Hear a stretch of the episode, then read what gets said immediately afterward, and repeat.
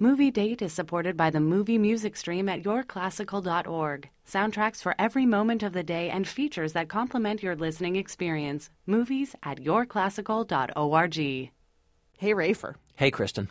We have a pretty exciting movie week. We sure do. And the reason why is because we have exciting stories with hunts for bad guys, trying to track down things that are yours, trying to exact justice. And one of these movies is actually based on a true story. So, hmm, so let me which tell you, one? So Which let me, one? Let me tell you the plots, and you just tell me which one you think is based on a true story. So, in one of the movies, we follow a Jewish woman's efforts to reclaim the art that Nazis stole from her family's home in Austria in the 1930s in the years leading up to World War II. That battle is both legal and emotional. That's that's Woman in Gold, That's Woman in Gold. starring Helen Mirren. All right, so that's that's the first one. Yeah. And the other movie we have this week is about a group of race car driving friends who've fought crimes in the past as only race car drivers can. They're all trying to live regular civilian lives now, but they get dragged back into the game when the brother of someone they killed in the past comes back for revenge. So one of these two movies is based on a true story. I'm g- okay, let's let's hold that thought. Okay. Let's hold that thought and talk about this and see if we can figure out which of these is based in reality as we so go through as we go through the podcast and talk about Woman in Gold and Furious 7. First, let's introduce ourselves. I'm Rafer Guzman, movie critic for Newsday. And I'm Kristen Meinzer, culture producer for The Takeaway, and this is Movie Date. There's music in the background, and now I'm trying to be polite, but I think I should give you the truth.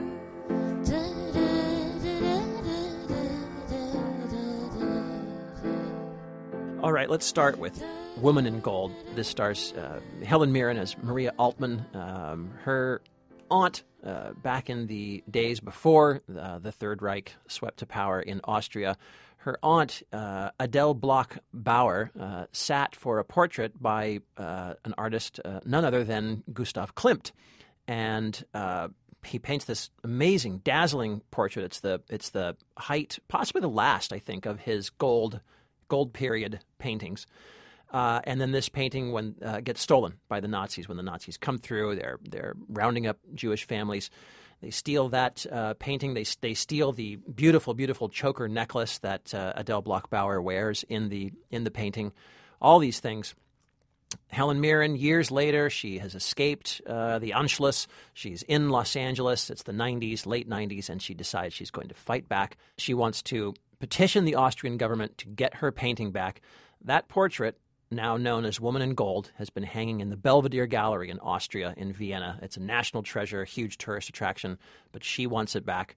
She hires Ryan Reynolds, uh, a family acquaintance, young, sort of nervous lawyer, to, uh, to represent her. Here's a clip. My aunt, Adele. My uncle commissioned Gustav Klimt to paint her. That's quite a painting. It's magnificent. She was taken off the walls of our home by the Nazis. And since then, she's been hanging in the Belvedere Gallery in Vienna. And now you'd like to be reunited.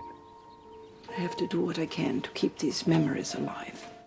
I'm just going to say right now, I'm pretty sure this is the true story, Kristen.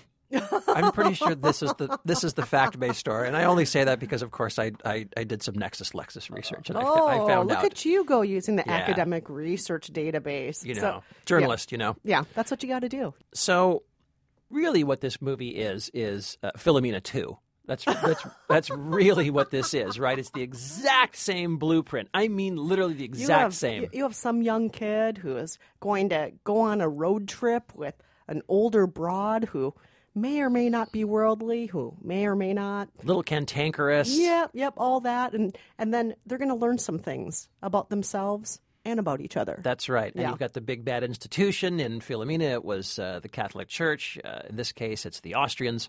Um, we should also mention that you do have uh, Daniel Bruhl, who plays uh, Hubertus. I can't pronounce the guy's last name, but Hubertus, uh, a real life character. Uh, it was his in in real life. It was his uh, stories that first caught Maria Altmann's eye about uh, the restitution process and getting um, getting artworks back that had been stolen. Yeah, and you'll recognize him if you saw the race car movie Rush because That's was- right. Yeah, that that was one of his biggest roles. That's was- right. He played Niki Lauda. Yeah.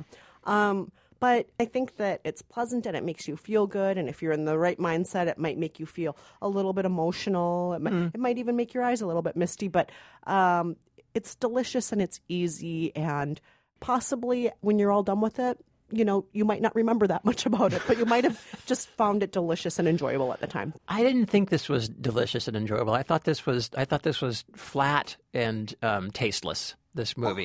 I don't mean I don't mean tasteless in a in a Explain. I just mean it- tasteless. I mean in, in the pure sense of the word, lack of no. There is no flavor to it. Um, oh, okay, okay, okay. uh, yeah, it, I, yeah. it. I didn't mean crude or crass. Uh, I, I, um, I just felt that the Helen Mirren character was very, very thinly drawn, and I felt that um, R- the Ryan Reynolds character was even more thinly drawn. I, I do have to say, Ryan Reynolds, I, I have not, I have yet to see him play anything but an amiable blank. Do you know what I mean? I just I he never plays anything but these just kind of barely there, friendly-ish characters that just don't register to me. I know he's going to be uh, Deadpool in the new the new Marvel Deadpool movie, but um, you know I just I haven't seen him grab me by the lapels yet, and so I just felt that the whole movie just had a very very Hold uh, on. What about Just Friends? just friends, just 2005, friends, just Ryan friends. Reynolds and Just Friends? I don't remember it. Oh, okay. We, we won't go down that path. The We won't- best I've seen him in, I think, was maybe The Proposal, the one with Sandra Bullock. Oh, that's because Betty White's in it. She makes everything better. maybe that's why. anyway, I just, uh, you know, so not to not to bag too much on Ryan Reynolds, but I I found the whole movie really just not that interesting, and I found uh, I'm again no spoilers, but the ultimate fate of the painting I found a little less than it didn't really it didn't stir my heart. I, the ultimate fate of that painting, I kind of felt like, yeah, I don't get that really great feel good. Oh, isn't that awesome feeling mm. to it? You know, I kind of felt like, yeah, that's probably what I would have done too. But I was, but I was kind of hoping for someone to do something a little better. You know, I'm not, I'm not a, you know. I don't have that attachment to it, but if I found out that painting was mine, I would do that too. But do you know what I like, mean? I understand what happened on that date, Yeah. but I don't need to go on that date. Yeah, well, Yeah. yeah, So, Woman in Gold to me, I thought was um, really a, a, a much a, a much worse date than it should have been. I felt it. Okay. I, I'm going to say Woman in Gold. I thought it was a pleasant date. Hmm, Perfectly pleasant, non challenging, kind of, you know, like eating macaroni and cheese sort of date. Okay.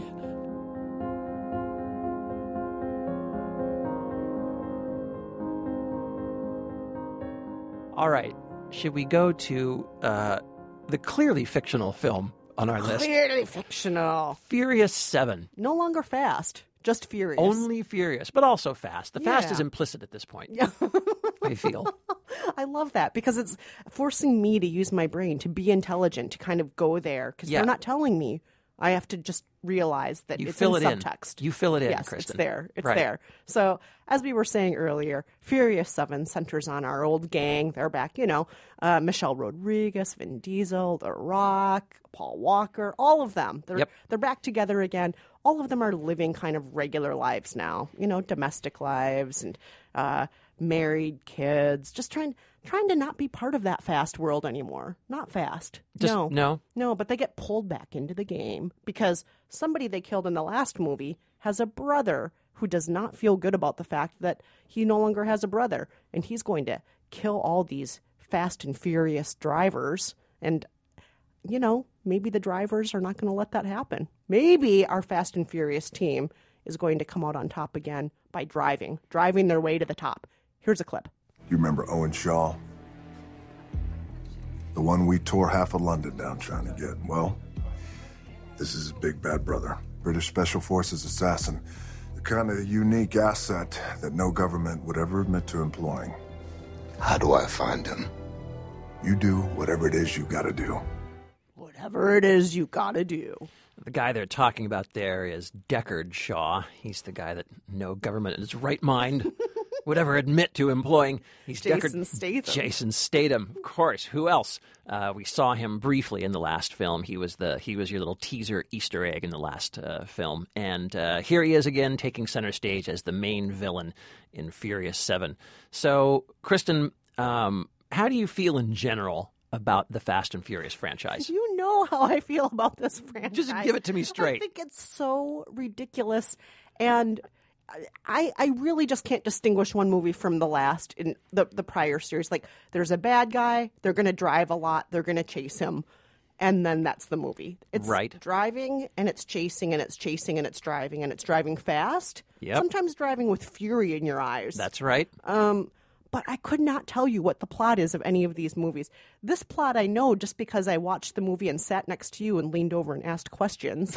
Um, I still, I'm remember. not a, still I'm not hundred percent clear on all the things because there's You're a also little fuzzy on the details. yeah, because there's also this um, Kurt Russell character that's in the yes, movie. the that I- great Kurt Russell. that I was happy to see Kurt Russell because he's the ultimate like.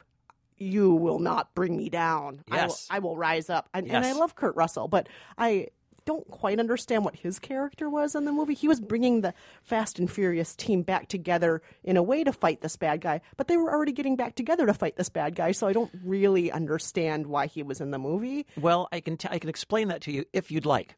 So, what I believe has happened is that Kurt Russell's character doesn't actually have a real name. He just refers to himself as Mister Nobody because he's that covert.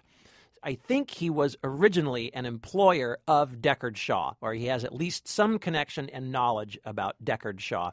He also wants to bring Deckard Shaw down, and so he's going to team up with Vin Diesel as Dominic Toretto and Tyrese Gibson and Ludacris and Michelle Rodriguez as Letty and all these people. He's going to team up with them. And of course, what Mr. Nobody brings to the table is basically a Pentagon sized budget that allows them to do things like fly a plane over Azerbaijan and parachute their candy colored hot rods down onto a highway and then take down a convoy. So now they can do things like that because they've got essentially black ops government money thanks to Kurt Russell. And so that's what's bringing those guys together.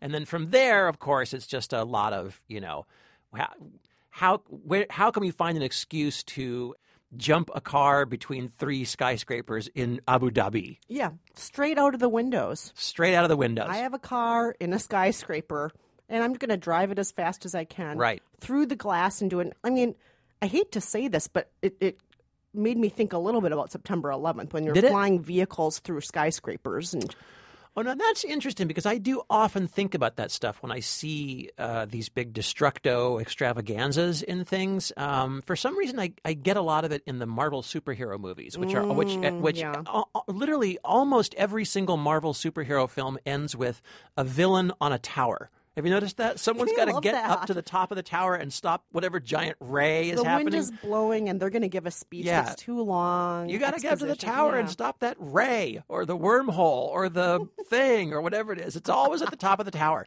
And I always think about September 11th. This I thought was actually, in, cer- in terms of bring, dredging up bad memories, I thought was pretty well handled. Um, I got to tell you, James Wan is the director of this. James Wan from the Saw franchise and other horror movies. Um, and I think this movie was just really, really well directed. I thought it was just so well done. I thought the action scenes were just fantastic. They're just flashy, splashy nonsense. They work great. Um, and, you know, the Fast and Furious franchise is like it's like I don't know if it's hit 2 billion, but it's something extraordinary. It's well over a billion dollars that these movies have generated. And they now have a budget that is getting towards Mission Impossible James Bond style budgets. I mean, they are making these movies that are i- increasingly more elaborate. And I think it's cool because these guys are like the hip hop multi ethnic kind of street level version of all these big, fancy, great, amazing, high budget movies we've seen. Which all have white heroes, by the way. Ocean's Eleven, Mission Impossible, mm-hmm. James Bond, and this is like you know, this is the street, this is the street version, and I think it's cool that they're doing all this stuff. I think it's fun.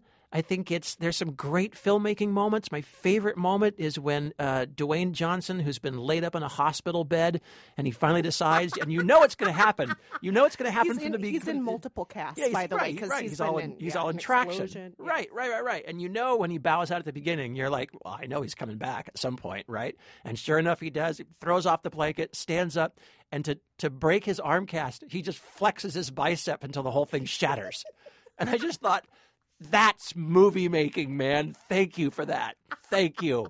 That's movie making. It's great old fashioned 80s Schwarzenegger style pulp. And I think, you know, it's nonsensical. There's a lot of soap opera subplot stuff. It's not, you know, the the narrative makes no sense. It's a little long, but Yeah, but I had a great time. Also, Jason Statham, God, he's the best he's ever been. He's as good as he was in the Transporter days. He's fantastic in this movie.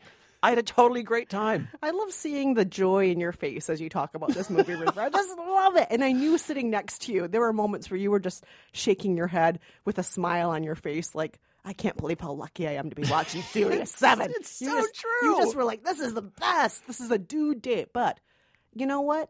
Even though I make fun of these Furious movies and I call them dude fests, I will say I enjoyed this one quite a bit more than the others. More than the others, you say? Yes, and here's why. Um, I decided I'm not going to worry about not understanding this preposterous narrative. Right, I'm, I'm just right. like Who not needs gonna, it? Who needs it? Not going to pay attention. And I'm I'm not going to get mad about the fact that it's a half hour too long. I know they're trying to say goodbye to Paul Walker, and so they're stretching this out way too long. But the stunts are so imaginative and they're They shot are. so well in this one. They like are. when the planes when, when the plane's flying over and dropping all the cars, you're like, really? This is so ridiculous.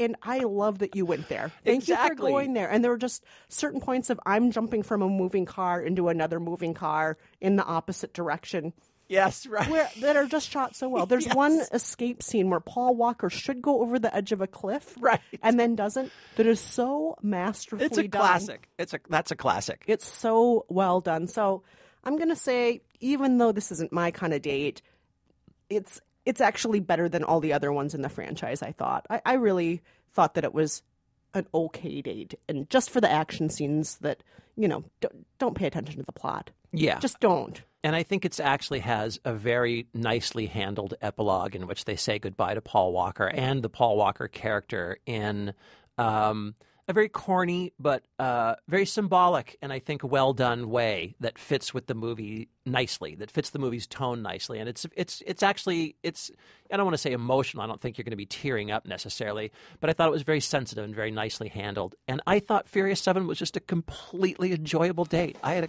total blast from start to finish.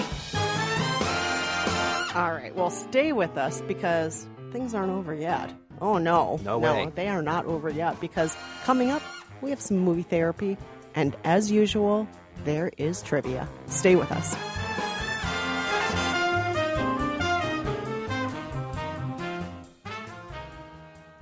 Movie Date is supported by the Movie Music Stream at yourclassical.org, a new site for expertly curated streams, unique programs, and relevant features to promote calm and focus. Click, listen, and relive your favorite moments on the silver screen. Find a steady stream for your epic scenes with movies at yourclassical.org.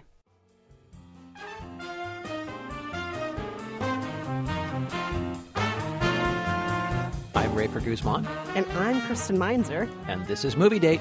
And let's open the mailbag, shall we, Rafer? What do we have today in the mailbag? Well, today, Cheryl Greenway wrote to us on our Facebook page, and here's what she said A note to let you know you're my favorite part of Saturday mornings.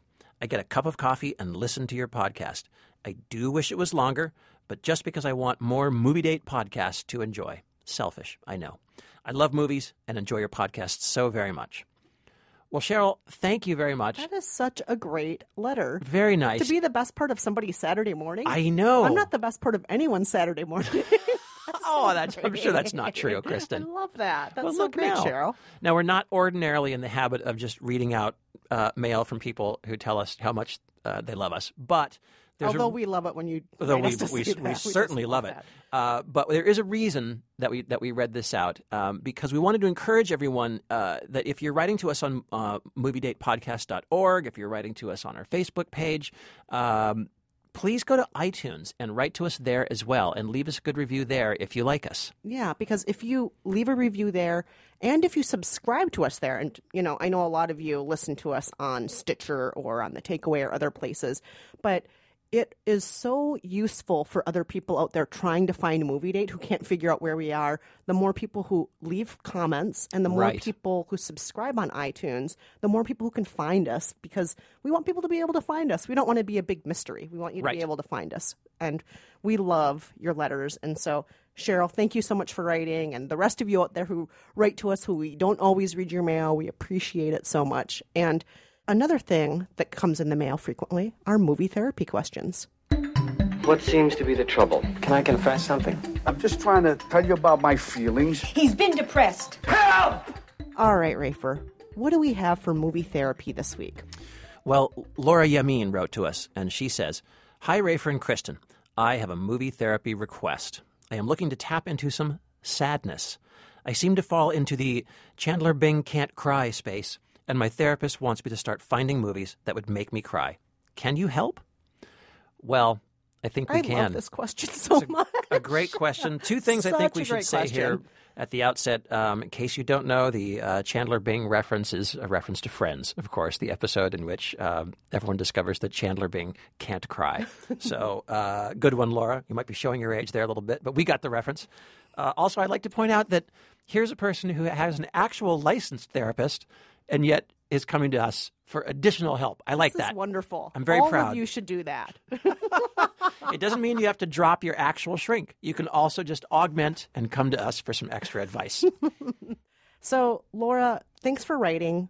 The issue of crying and movies is one that, as every listener of the podcast knows, I I'm a specialist when it comes to crying. Indeed. And I cry during almost every movie. I, I cried during Men in Black 3. I was just thinking about that the other day. about remember that. That special relationship between Will Smith and, oh, God, don't even get me started. Oh, yes. so tender. Yes, so tender. I will cry. I'll, I cry during a lot of stuff and a lot of commercials, and not just those Christmas ones with Folgers. Right. I cry a lot. and I- Insurance commercials. all of them. I just love to cry. I love crying so much. Crying is wonderful. And for those of you out there who are like Laura and have more challenges crying, I think Rafer can speak more to that experience because Rafer doesn't cry like I do. I cry That's all the time. And so we're going to recommend some films that are guaranteed to make Rafer cry and a couple movies that make me the biggest tear puddle ever. I cry during all movies, but there are certain ones that just reduce me to a useless pool of water. Yeah.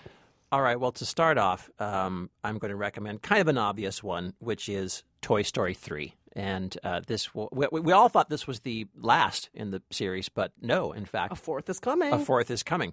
Um, but this one, I have to say, uh, uh, people may remember when I reviewed this originally on the podcast. Uh, uh, I Back had, in 2010. back in 2010. years ago. Boy, Wow. I know.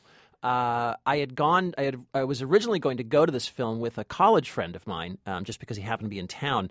He couldn't make it to the screening, and I was so thankful because I I actually wept. I wept the way the way that you read about in novels. I wept at this movie. This is the this is the the final film in the relationship between Woody and Buzz Lightyear, Slinky the dog, all the characters, and Andy, uh, their keeper, the little boy who is now grown and heading to college. So there's so much emotion, so much pathos built into this story. Um, it's got this great climactic scene uh, in which the toys are all in danger and they're facing some of their final moments. It has an amazing uh, They all reach out and hold each other's little Oh. toy hands. God. And uh, it's got this really great uh, denouement, I guess you'd say, Mm. where, you know, all the kind of emotional uh, themes of the film come full circle. And I just found it absolutely irresistibly cry worthy. Here's a clip. Mr. Lotso, do toys here get played with every day? All day long, five days a week. But what happens when the kids grow up? Well, now I'll tell you. When the kids get old, new ones come in. When they get old, new ones replace them. You'll never be outgrown or neglected, never abandoned or forgotten. No owners means no heartbreak. The next recommendation, again, prefacing this saying, yes, I know every movie makes me cry, but this was a definite I'm a pool of water moment, was just watch the first five minutes of Up. Yes. Up. The first five minutes, Ellie and Carl and the love they have for each other. And we just played a clip of this movie in trivia a few weeks ago. Yes. But, um, I, I have a confession to make. As I was pulling that clip to play for movie trivia a few weeks ago, I was at my desk. I have a standing desk um, at the WNYC studios.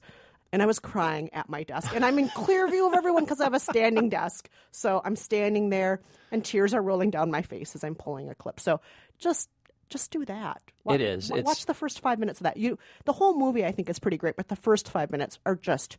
it- It's a tear making machine. Definitely see up if you want to cry, but we're not going to play a clip because that whole five minute sequence that we're talking about is completely silent. It's a silent movie, and it's the most perfect five minute silent movie you will ever see.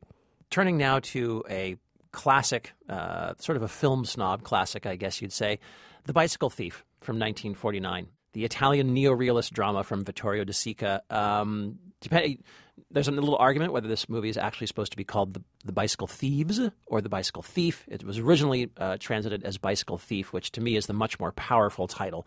Um, it's a very simple story. It's about uh, a poor man uh, living in Italy, and uh, he gets a he has a bicycle. He gets a job, uh, which is a rare thing to come by in his small town, and then his bicycle is stolen. So he and his little boy go looking for the bike all over town, trying to find it, and it's really a story of the two of them bonding, uh, relating to each other, uh, fighting, uh, having some problems. And the little boy, uh, the entire film is really, really looking up to his father. You can tell that this little boy adores his father. Um, but things are getting more and more and more desperate as this as uh, the day goes by, and they cannot find the bike.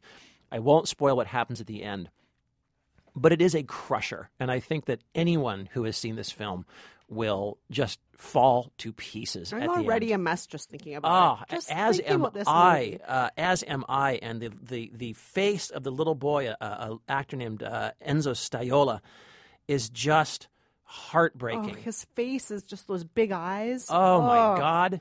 This And- is just—it's such great filmmaking. Can't play a clip, of course, because it's all in Italian. But um, it's a beautiful, beautiful film, and if you haven't seen it, I guarantee it will. Uh, it will. It will. It will bring you uh, right down to the floor. It might make you a little mad too. Like, why is the world so cruel?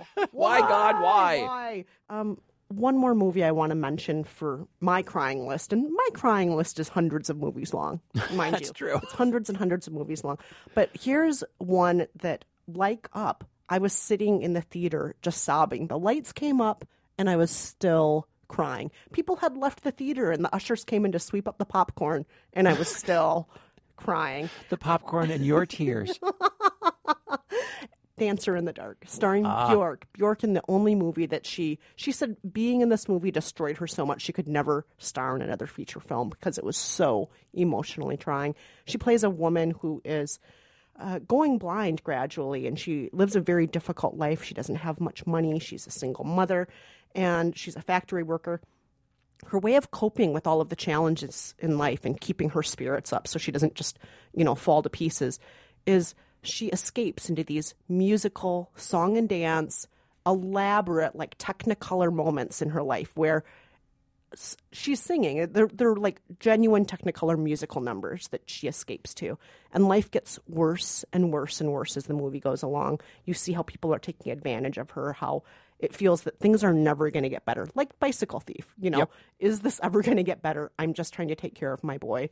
And things do not get better. And by the end, you go from these giant technicolor numbers where you have choreography and so on in every single you know minute of the movie until the very end where things are very stark they're practically black and white and for the first time there's not a giant soundtrack and dancing she just sings a cappella and that's the way the movie ends and it's devastating i won't tell you why she's in that situation and what's happening at the very end but she is singing a cappella and it's just heartbreaking and i highly recommend that that that might make you cry i'm just i'm, I'm starting to cry right now I've seen it all. I have seen the trees. I have seen the willow leaves dancing in the breeze. I've seen. So, Laura, that's our prescription for you. If those movies don't get you to cry, I just don't know what. you got to find either a new therapist or a new podcast or something. And a reminder to all the other movie daters out there if you have any questions, if you're dealing with some challenges in life, if, if you need some movie therapy, Rafer and I always love to administer it. So please give us a call at 5717 movies or you can write to us at facebook.com slash movie date podcast. And you can use those same ways to get in touch with us to answer our trivia question. So, Rafer, what was last week's trivia question? Last week we were talking about Get Hard, the new comedy with Will Ferrell and Kevin Hart, and we noticed that this was yet another comedy in which a person of color has to give advice to uh, the white guy. Mm, like Karate Kid. Like Karate Kid. Like Officer and a Gentleman. Like so many films that have been out there. Uh, so we thought of one, and we played this clip. It's not a problem, but uh, I, I don't know. This is Albert, like we're cold. Eight out of ten women believe that the first kiss will tell them everything that they need to know about a relationship. And believe me, she has definitely thought about it. She has. And we got this correct answer. Hey, Rafer Kristen, it's Dan in Ann Arbor. Just want to answer today's uh, trivia question. It is Hitch with Will Smith and Kevin James, I think it was. Um, also want to say, love Rafer that you're still pronouncing Rihanna's name Rohana. I love your style and keep up the good work, okay? Bye bye. Oh, Dan in Ann Arbor, that is correct. That is Hitch with Will Smith. And you know what, Dan in Ann Arbor, I have to point out, you are not the only person who wrote in about how Rafer pronounces Rihanna's name. Uh, you know, I'm so sorry. I'm so sorry about that. I for some you just love to pronounce everything. It's the hard H. It's the I always pronounce the hard H that throws it, but it's not how it is. It's it's Rihanna. Is that right? It's not Rihanna. It's not Rihanna. It's Rihanna. Okay, listeners, I pledge to do better from here on out. All right. So this week's trivia question, in honor of Furious Seven, we're going to play a clip of another movie that's that's a car movie. If you're a cars sort of person, maybe you'll recognize this clip. Here it is. Now we're going. You keep your eye on your friend in the back, my dear. I'm going to squash him. You're doing terrific, Herbie. But don't make it look too easy. Play it smart. Oh, what's that car movie, Rafer? I don't know. It, sounds neither fast nor furious. I bet some of our listeners know. If you know the answer, give us a call. 5717 movies. Or you can write to us at facebook.com slash movie date podcast.